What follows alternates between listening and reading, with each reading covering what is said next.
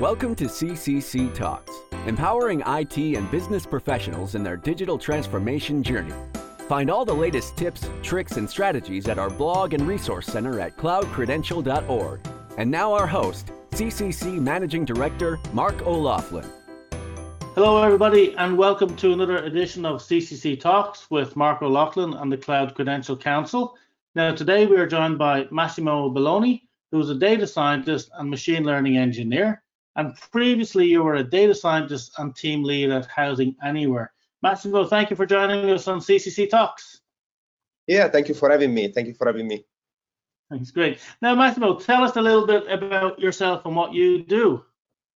Yeah, I'm a data scientist and machine learning engineer because I uh, I studied computer engineering, so it's something that will chase me for the for the rest of my life. I wanted to uh, switch to data science like three years ago when my career started because I didn't want to be a, a developer, like an end-to-end developer, let's say. And I switched to yep. data science. And then when I was starting to move the first steps into, into the field, I discovered that in the end, my uh, computer engineering skills were uh, fundamental for uh, building data science, at least in early stage companies. And so I switched more in the direction of also taking care not just of the uh, mod modeling part of things, but also in the deployment of things in, in production. And so um, in the end, if I look at what I'm doing at the at the moment, even if on my LinkedIn page, LinkedIn page is written data scientist, uh, very likely I'm a machine learning engineer. Uh, also in the past, I was taking care of more data engineering related tasks. Uh, and I'm doing a little bit of, of everything when it comes to moving data or deploying models yes. to production. I'm able to take care of the end-to-end -end cycle, let's say. Yeah, so enough to keep you busy on any given day. So now, Massimo, we heard from our folks that um, you're heavily involved in the development of a fraud detection system powered by AI for the Housing Anywhere. And um, when I heard that, I said, we must get you on as a guest and tell us about this AI as a kind of a, a case study. Beforehand, though, for those who don't know, Housing Anywhere, in their own words, is the world's largest retail accommodation platform that brings together demand supply of midterm housing. For example, international students, expats, young professionals looking for, you know, a new home to book a room, an apartment or studio or platform. So tell us about this fraud detection system powered by AI used at Housing Anywhere. Yep. Uh, first of all, this project itself uh, was also my uh, master thesis when I graduated in computer engineering, so the details are publicly available. It's just a matter of googling my name and a little bit of details, so you can go in depth as much as you want on the technicalities of the of the project. As you said, I mean, Housing Anywhere is a um, an housing marketplace uh, where people are free to create listings uh, on this platform, as you can easily imagine, uh, especially in the Netherlands, that is the that is where I'm living now and where the company is based. fraud and scams in the housing market are a huge problem. Um, and so it's common it's uh, it's a day-to-day problem people that try to create listings on this platform just to scam end users um, Housing Anywhere was putting and is putting, I guess, a lot of effort in trying to uh, make the marketplace as safe as possible. Uh, and so we, we, created an artificial intelligence that, I mean, artificial intelligence is quite a is quite a is quite a broad term, but is able to uh, distinguish when a listing is a scam or not a scam. Uh, when it's published on the on the website and then there were some operations and processes on top of that um, allowing to delete uh, listings when when the artificial intelligence was sure enough that these listings were uh, were a scam or like move to manual moderation some listings that were suspicious uh, but the but the artificial intelligence wasn't sure 100% sure let's say that the um, that the listing was actually a scam. So wasn't just the the artificial intelligence or the technology but was also the whole operation and processes that was built on top of the artificial intelligence that I think that was also the, the thing that contributed to the success of the of the product itself and uh, take it out mm. from the master key that it was. Yeah, yeah. And am I right in saying that a fraud detection system built on AI, um, you could get people to do that type of work, but is it that AI does it quicker because that'd be key as well in fraud detection where you know if you if you did use ai you could put people in and to eventually figure it out but was speed of detection a key thing in using ai yeah the the problem in why the the whole thing started at the at the beginning was really a matter of scale uh, because it's not mm. just a matter of speed because a well trained uh, human professional is probably, I mean, probably not as quick because it's a matter of millisecond, but decently quick or comparable business-wise to a to an artificial intelligence. Um, the thing is, even if it's true that very complicated cases uh, still needs uh, some degree of human moderation, uh, it's true that on, yeah. a, on a big marketplace, when it reaches a certain scale, there are a lot of low-hanging fruits. Uh, and some cases that are very easy to detect with an, uh, with an artificial intelligence. Um, and in those cases, uh, it's not really a matter of being quick, but it's trying to keep the the human expertise just for the cases that really that really need it. that this is the key because when you reach a scale, when you're talking about thousands of cases per day, you need someone that helps out the human moderators. And I think that's that's key in there, you know, and there within organizations when they're thinking about AI, the staff can think of, oh, my job's under threat or my career is going somewhere else or whatever that is. But surely they must be thinking that get AI to do the the the minuscule work, the the repetitive stuff, and then keep your staff or develop your staff to look at those complex cases. Is isn't that the mindset that, that we should be looking at? In general, for artificial intelligence, yes. I mean, my personal opinion as an expert on the field, let's say, is that the people that are scared about artificial intelligence or the complexity of artificial intelligence are people that don't work in the field and they watch a lot of sci-fi movies. Because if it's true that artificial intelligence can help us out, it's it's completely true. But the artificial intelligence is very good in very specific tasks for how complicated they are. But the the more complicated uh, the tasks are, the more specific they are. Um, so it's true that we have to try to leverage artificial intelligence for very for uh, how, how, complicated as we wish, but very specific uh, and somehow repetitive, because in the end is in the is in the bone of our artificial intelligence or machine learning. If you want to reduce the narrow a little bit the, the scope of this, uh, in the end you are training uh, a model uh, how complex as you wish with some data that is specific to a task. Uh, yeah. And therefore, yes, I mean I don't think that artificial intelligence will ever replace uh, human moderators or human executors uh, at all. You just have to uh, reduce the scope of human moderators, as you were saying correctly, uh, use them or leverage humans when you can you actually have more, more, more value out of them for very complicated and very horizontal cases, also for scam, because I mean it's not that we were having a 100% recall on everything. That's true. That's the same for finance, banking, insurance, whatever these industries are, is keep the human element on those complex things because we can't solve complex. I do like your tip there about not getting too engrossed into the sci-fi movies of what AI is, because I think sometimes there is an absolute disconnect between what sci-fi shows us and what's really happening in the AI and the ML uh, space. Um, when or how did you start thinking that AI would help? Was that immediate? Was that something that you arrived at after a process? Was it there's fraud detection? The only way we're going to get on top of this is AI. That was, you know, the immediate thing to look at, or did you have to go through a number of steps to to, to actually make the case for it? Yep. Uh, I want to stress again the fact that artificial intelligence in a business is as successful as the processes that you build on top of that. Um, when I joined the, the company was in a, I mean, it's a, it's a very fast growing company where year to year there is a, an ever increasing number of listings that were created. Uh, and of course, they were already tackling in some sense fraud prevention, fraud detection, because it was a sen sensitive topic for the company.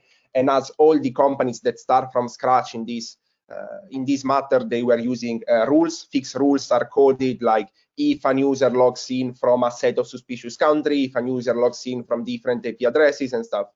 Um, the problem is that when the month goes by and like the days and the years, you start accumulating these rules and they become a complicated mess uh, full of rules that you don't know how successful they are, not successful they are. So the very first step, because I mean, actually, if you look at the pure definitions, also a set of, uh, of hard-coded rules is indeed artificial intelligence, because artificial intelligence can also be a, a set of if-else. Um, yeah. But the, the, the, first step that we did, in the long-term vision of applying machine learning on the on the task, the very first thing was try to understand how these rules that were in place were actually meaningful or not, and uh, how, how many times um, scammers were sleeping out from the set of rules that we had.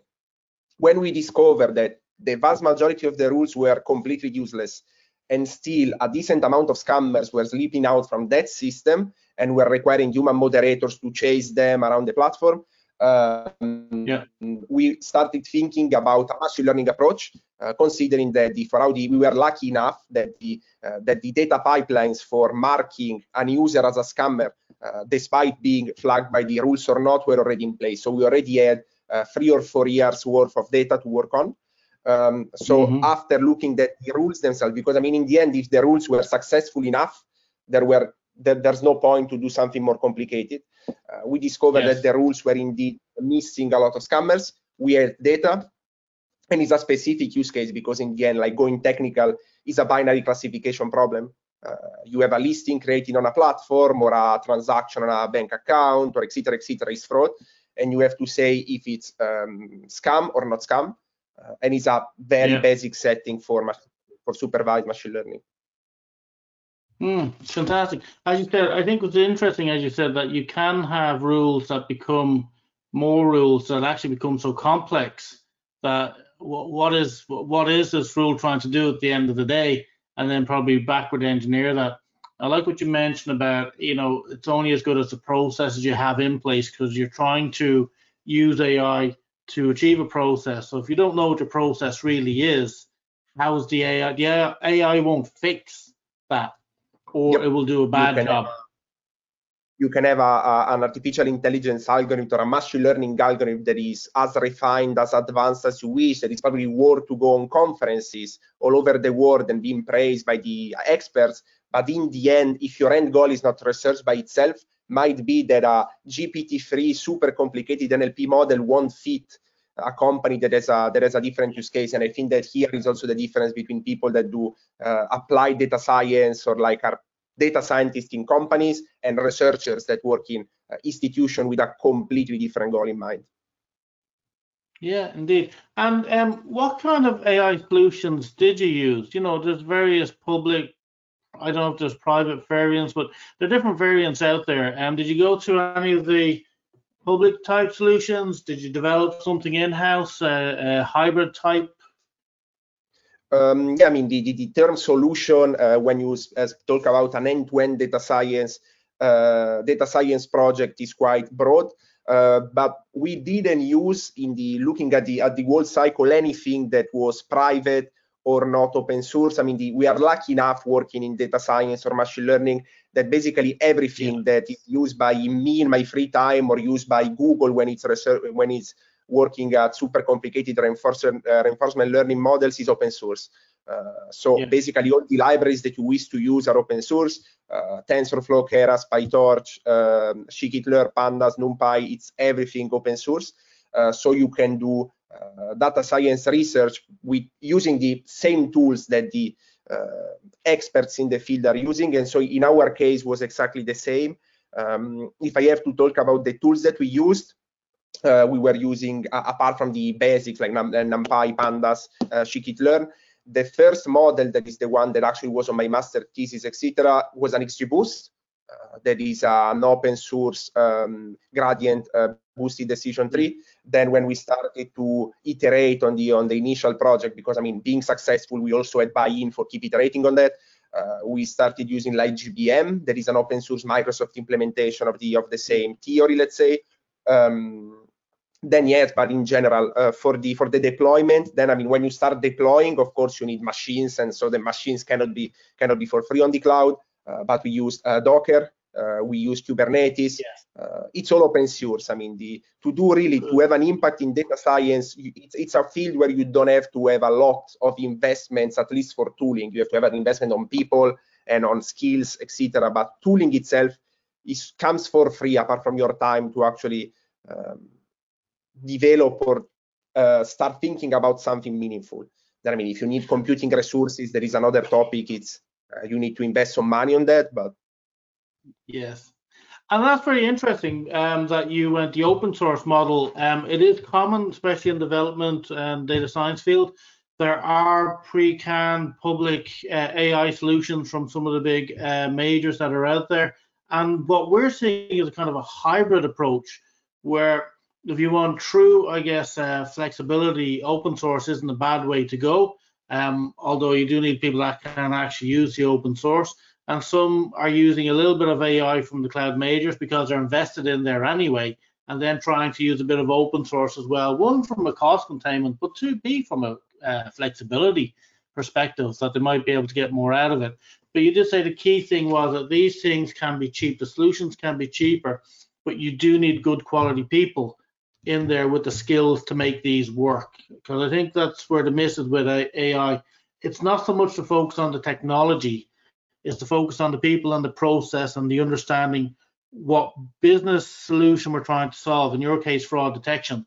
And, the, and then there's a value to that back to home anywhere, which is a saving money on on fraud and b staying out of the press by having you know bad reviews because fraud yep. is, is, is on the increase. So it's it's um um I think you're right in the view that yes, the technology is one part, it's an important part, but it's not necessarily the one where the biggest investment goes in. And some companies do forget that it's the people and the process and what are we doing. Um, at least during, at, the, at the beginning, because in the end, when you have but it's not really related to data science. But if we, and we have a product at scale that is uh, consuming computing resources, but it's it's not really data science. Comes to it starts to be engineering. That like the cloud yeah. providers in the bills for the for the resources and can be can be expensive, but it's a topic when you already have something that is at scale and is probably generating its own revenue uh, already. So it's it's less of a problem. Yeah. Yeah, and um, you know, a lot of organizations we've spoke to over the years about AI, um, some of them have invested heavily in AI and succeeded. Some of them have invested heavily and absolutely failed. Some of them have not invested but have expected lots. Um, in in your journey here, was there adequate budget to start the AI initiative at the start, or did you have to prove the case to get the budget to do a bit to then get more budget? What was that cycle like? Yep, we have a, um, a couple of topics here that is uh, yeah, I mean, it, it's a trend nowadays to invest heavily in data science, pretty much wherever or whatever, wherever field. But as we were um, saying uh, earlier, it's not that, I mean, data science or artificial intelligence or, or machine learning, call it uh, whatever you want, it's not a, uh, an easy field to invest because the return of investment has a lot of variables. Uh, you can yes. hire the best people, give them the all the freedom, but if the business itself, or if the product itself, or if the process itself is not fit for AI, uh, it's not really a matter of investments. So it's it's it's quite complicated. Um, yes, I mean at the beginning I really had the the freedom to experiment, and I had time to uh, to bring a solution that was working, and then I had my um, buy-in from the from the business. Um, yeah. But it's it's, I think that is quite a should be a, a gold rule for when you do data science, at least in early stage. Um, you have to. I mean, it's it's true that you should ask for some investments beforehand or or some buy-in from the business beforehand. But it's also a problem in data science that data scientists try um, have the tendency to iterate infinitely on something without actually giving anything back to the business. Um, yeah. Where, as we were mentioning before, it's still true that a a solution that from a data science perspective might be nothing special or not research paper worth uh, can have a nice impact on a business enough to start that process of buy-ins investments and stuff. Uh, and data yeah. scientists should understand that the, uh, the the sooner they deliver the better it is. Uh, and then there is there will be more uh, time for uh, iterating or like doing something more at the at the edge of the of the state of the art um, while they also be there are there is a lot of complaints like companies are not investing. I think that also data scientists should understand uh, that delivering fast is a is a value. Uh, yeah. should also learn like learn a little bit from engineering. I think that we should put a little bit of engineering mindset in data science uh, okay. learn to deliver fast. That's they're, they're, they're good points. I think to learn to deliver fast, it's not that you have to deliver the final solution, but you're delivering pieces of it along the way or bits of functionality or concepts into reality, not the whole thing.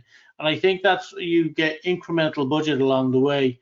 I think if you try and solve everything at the one go, we've seen it before, that could take too long and the business has to think of other things to do or invest elsewhere. So yeah, we've seen that as well with other um, case studies, I guess, on, on AI where they tried to get the all the investment up front and they didn't get it, so effectively closed down, or they got the investment but took too long. um, or as you said, didn't have this engineering mindset. When you're building a plane, you don't, the engineers don't come back with the finished product. They come back with pieces of it and say this and this and this, and when we get it all together, we'll be flying high. So I think that's interesting. Um, what typical challenges did you face? Like AI capabilities you mentioned were open source. Were there costs, technology? Were there integration challenges, business process challenges, people challenges? What kind of challenges were, were in there? I think that the, the most complicated stuff um, in data science is not really um, because I mean when you have the right skills, uh, developing a model with all the right conditions is yeah. decently easy or at least is doable. Um, the most yeah. complicated stuff is integrating your solution at scale with an existing existing product.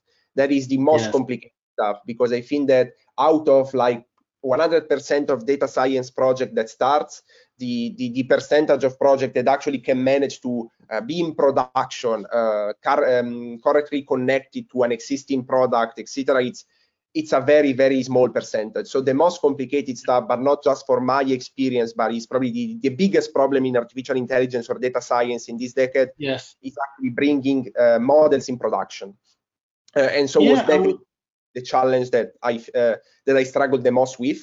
Um, also because we go back to the initial point that uh, to be successful as a data scientist in an early stage company at least, you have to fill the gap uh, to start to start speaking with engineers. Uh, because the yeah. as a data science ex expert, we think or we assume that everything is easy to comprehend, and the um, and it's obvious. But it's also true that like in the end, is you have to speak with engineers to start using your solutions. Um, and so the most complicated stuff was to first, I mean, speak to business people and um, make them excited and make them understand what you are building. But I don't think that is that complicated if you have the right mindset. Uh, the most complicated stuff is actually deliver something tangible in production uh, with engineering yeah. best practices, with all the requirements that go into production at scale. Uh, as uh, so, definitely, this is the most complicated thing to do. Yeah, and we see that with these digital technologies, cloud, AI, big data, that it's not difficult. Uh, you get people to write skills to do something with it, but the big challenge comes with integrating into what you already have. And we see that with the cloud integrating back into traditional IT. Uh, and now that's where the challenge is at the integration layer, which actually comes back to the organization themselves because you, you can't really outsource the management of that layer. I think. Um, so yep. it sounds uh, similar here. And what you said there about language was really good as well. And talking to the engineers and the other part of the business about what this is, how it works, a in your language, but then transcribing that into their language and something they understand. Because how you sell or describe that to an engineer is different to what you're saying to the business, I would think. Yeah, so, basically completely different things. Because when you speak to business, you have to talk about uh, performances and uh, how the, the model will perform. But really, for engineers, and it's and it's also something that is somehow relieving. Engineers don't care about what the model is doing; they just care about the how to communicate with it. So are really yeah. two problems that are not overlapping, and it's um and it's a good thing and a bad thing, of course, because I mean, as a data scientist, you're a little bit in between uh, the two words. Um, but the technology and the um, uh, DevOps uh, best practices now are helping out in this direction because I mean, in yeah. the end, uh, engineers just care about Docker, just care about images, just care about containers. You have to connect like this, etc. Uh, while business is more what what actually wants to jump in inside the model and understand yeah. how it's how it's working. Yeah, so you have a few different audiences there. Was this the first time that Housing Anywhere has used AI? Uh, AI again, I mean, for definitely machine learning, uh, yes. Uh, AI again is a, is a uh, if you have a couple of uh, hard-coded rules, is already AI. Yeah. Uh, but machine yeah. learning, like supervised machine learning, yes, was the was the first time. For machine learning, and did they have adequate skills? Now, you aside, but were there adequate skills for you and your team, or did you have to bring in extra skills um, and you know bring that up to a level? Um, also this is a is a is a broad topic because I mean we have to first understand, and it's something that the market is still trying to understand properly, which are the skills yeah. that make a good data scientist. Uh, I have my opinion. I have my opinions. For example, uh, some other people might have their opinion, and the, the market yes. didn't come to a final agreement yet. Um, I think that the that we had enough skills on uh, on the modeling side. What we were yeah. missing was, but it's it's common to basically 95% of the companies around the world. Uh, what we were missing was the experience in bringing models to, to production. Uh, and sure. so I I had personally back in the days because we did one of the first hires in this in this area. Then of course we we hired a lot of talent, more talented people than me, uh, as it's um, as it should be. Um, I had to personally a little bit fill this gap uh, with uh, yeah. speaking with engineering. Uh, that it's more really more than uh, hard skills that you have to to develop or that you are missing as a, as a professional is really a bridge that the first person that in a company is uh, um, is busy with, with data science or AI has to yeah. uh, has to walk uh, has to build more than more than walk and the I was the first person that actually built this bridge uh, between data science and engineering um, yeah. something that you can invest all the money you can hire the best people but the struggle of building this bridge for the first project uh, will always be there yeah, and I think that's interesting for organizations to remember that the AI with machine learning today, it is still new. You're bringing new products to market. Uh, you're bringing them differently. You're developing them differently. So, you know, there will be that time when this is first. And they may have done some AI machine learning projects in the past, but this project may be totally different. That this is a first into the market as well. So that's very interesting that it's not only do we have the skills and the people, but do we have the mindset that this is new in here, new to market, and all that stuff that comes with it, and to be able to deal with it, because I'm sure there's a lot of challenges there, but you have to push through those. Uh, no different to you brought a new product to market. Everyone knows about bringing product to market, but nobody knows about this particular product. it's generally the case. Everywhere, um, everywhere you go, it's it's new. Yeah, it, it is, and, and I think that's that's a wonderful part of the world we're in, and it's also a very challenging part of the world that we're in these days. Is there any best practice available that can be applied to AI machine learning, or is the best practice still being developed at the moment? Mm, I mean, the, we have to uh, best practice. I think that in literature, uh, I mean, in the end, that uh, machine learning is used in production at scale. is probably 10 years. Uh, so I yeah. don't think that that's uh, well-established literature. There are some things that, for example, work for me and all the yeah. people that I speak with, or I, I speak about these topics, I, I, tend to share. But might also be that people with a completely different experience might uh, say things on the on the contrary. For me, really, it's understanding that the at the beginning, at least, the the simpler the better. Uh, deliver fast. Um, being ready to uh, get uh, your hands dirty with a lot of engineering, at least at the beginning, because if you, yeah. if you want to um, if you want to work a, a, in an early stage company or also the, the, the, the, companies that are in a bigger scale, someone before you did it for you, uh, you really have to uh, get your hand dirty with a lot of engineering uh, stuff because the, the first data scientist is actually the one that has to create the model and bring it to production. Uh, then when the when the years uh, pass, the, the, the process gets more smooth, and then there is someone that can have the um, can be lucky enough to just work on the modeling because then there is someone else that is bringing into production and is also yeah. it was also happen, happen for more engineering related uh, jobs that at the beginning everyone was taking care of everything and then year after years like jobs got very very specific like a, yes. a big developer or like DevOps when 20 years ago people that were writing the code are, were uh, um, also involved with the with the deployment. Uh, data science is doing the, the very same thing. Like at the beginning, there were people involved with data. Now we have data scientists and data engineers. Now we have data scientists, machine learning engineers, data engineers. Uh, yeah. We have data ops people, ML ops people. Now the, the market is going to uh, be more granular. Um, but yes, I mean, at the in an early stage at the beginning, you have to you have to get your hands dirty. You have to uh, deliver fast. Don't spend too much time in improving the 0.001% accuracy because yeah. no one cares in a business, to be honest.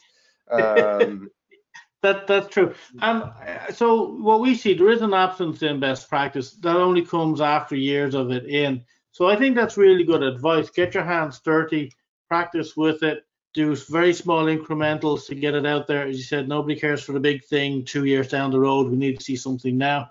Um, listen to the communities. Uh, somebody else might have an experience. Share with that.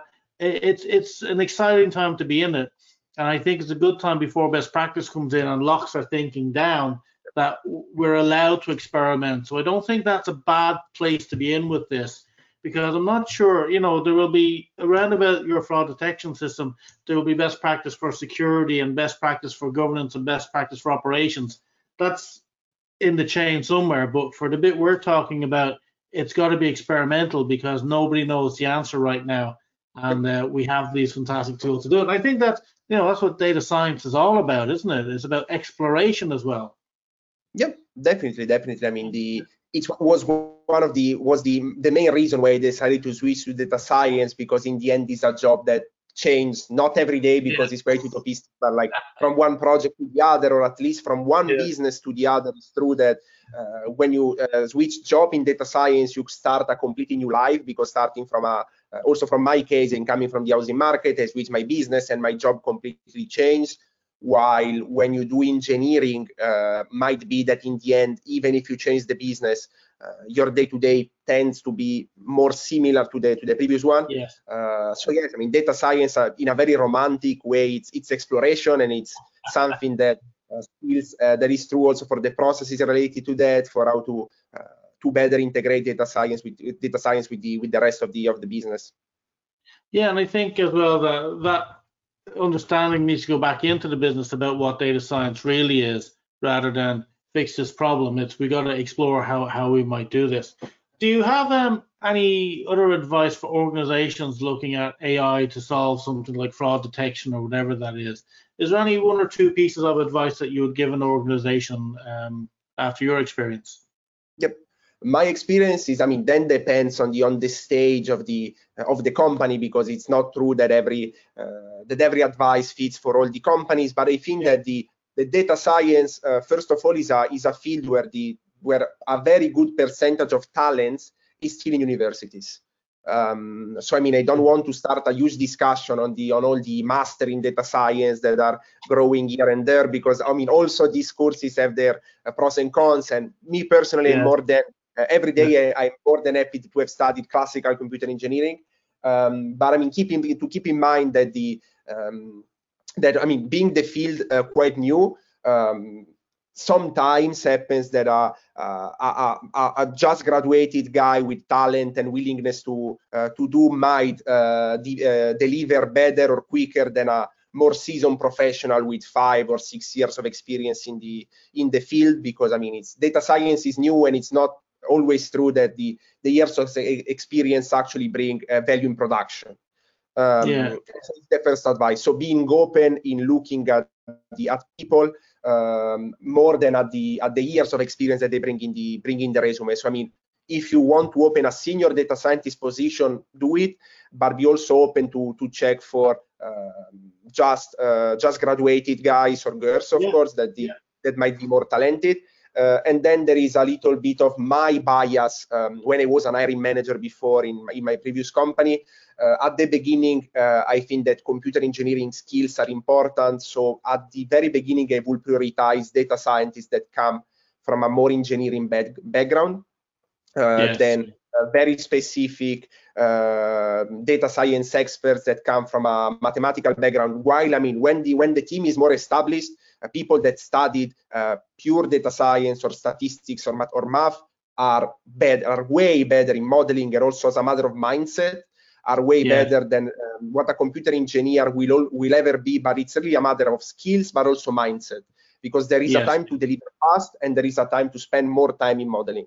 Uh, but uh, in an early stage, I would recommend to go for engineers, uh, while on a later stage, I would prioritize more PhD-oriented uh, eyes.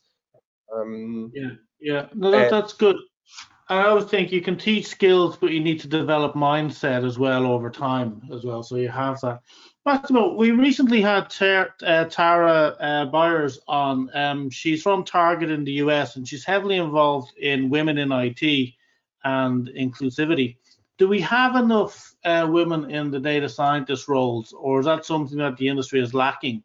From your experience, from what you can see? my experience is definitely lacking. Like to, um, in all my career, when I was an hiring manager or was involved in interview, it's it's really sad to see how the percentage of girls uh, doing interviews is yeah. um, tremendously lower than the percentage of uh, boys that are doing interviews. Yeah. Uh, and I honestly don't think that there is a, a, bias in the recruitment process. There is a bias in the number of applications that come from a bias in the. Uh, it, it, really it's it's true that also from my um, experience when I was studying engineering, um, there were few uh, girls or women in my classes and it's a little bit of a society bias that is trying to keep yeah. saying that yeah. like engineering and data science jobs are not uh, jobs for uh, for women and it's it's completely i mean it's completely not true there are there aren't any yes. there isn't any single reason for which a girl shouldn't get into the into this field uh, and it's something that really we should try to we should try to change as society and people in this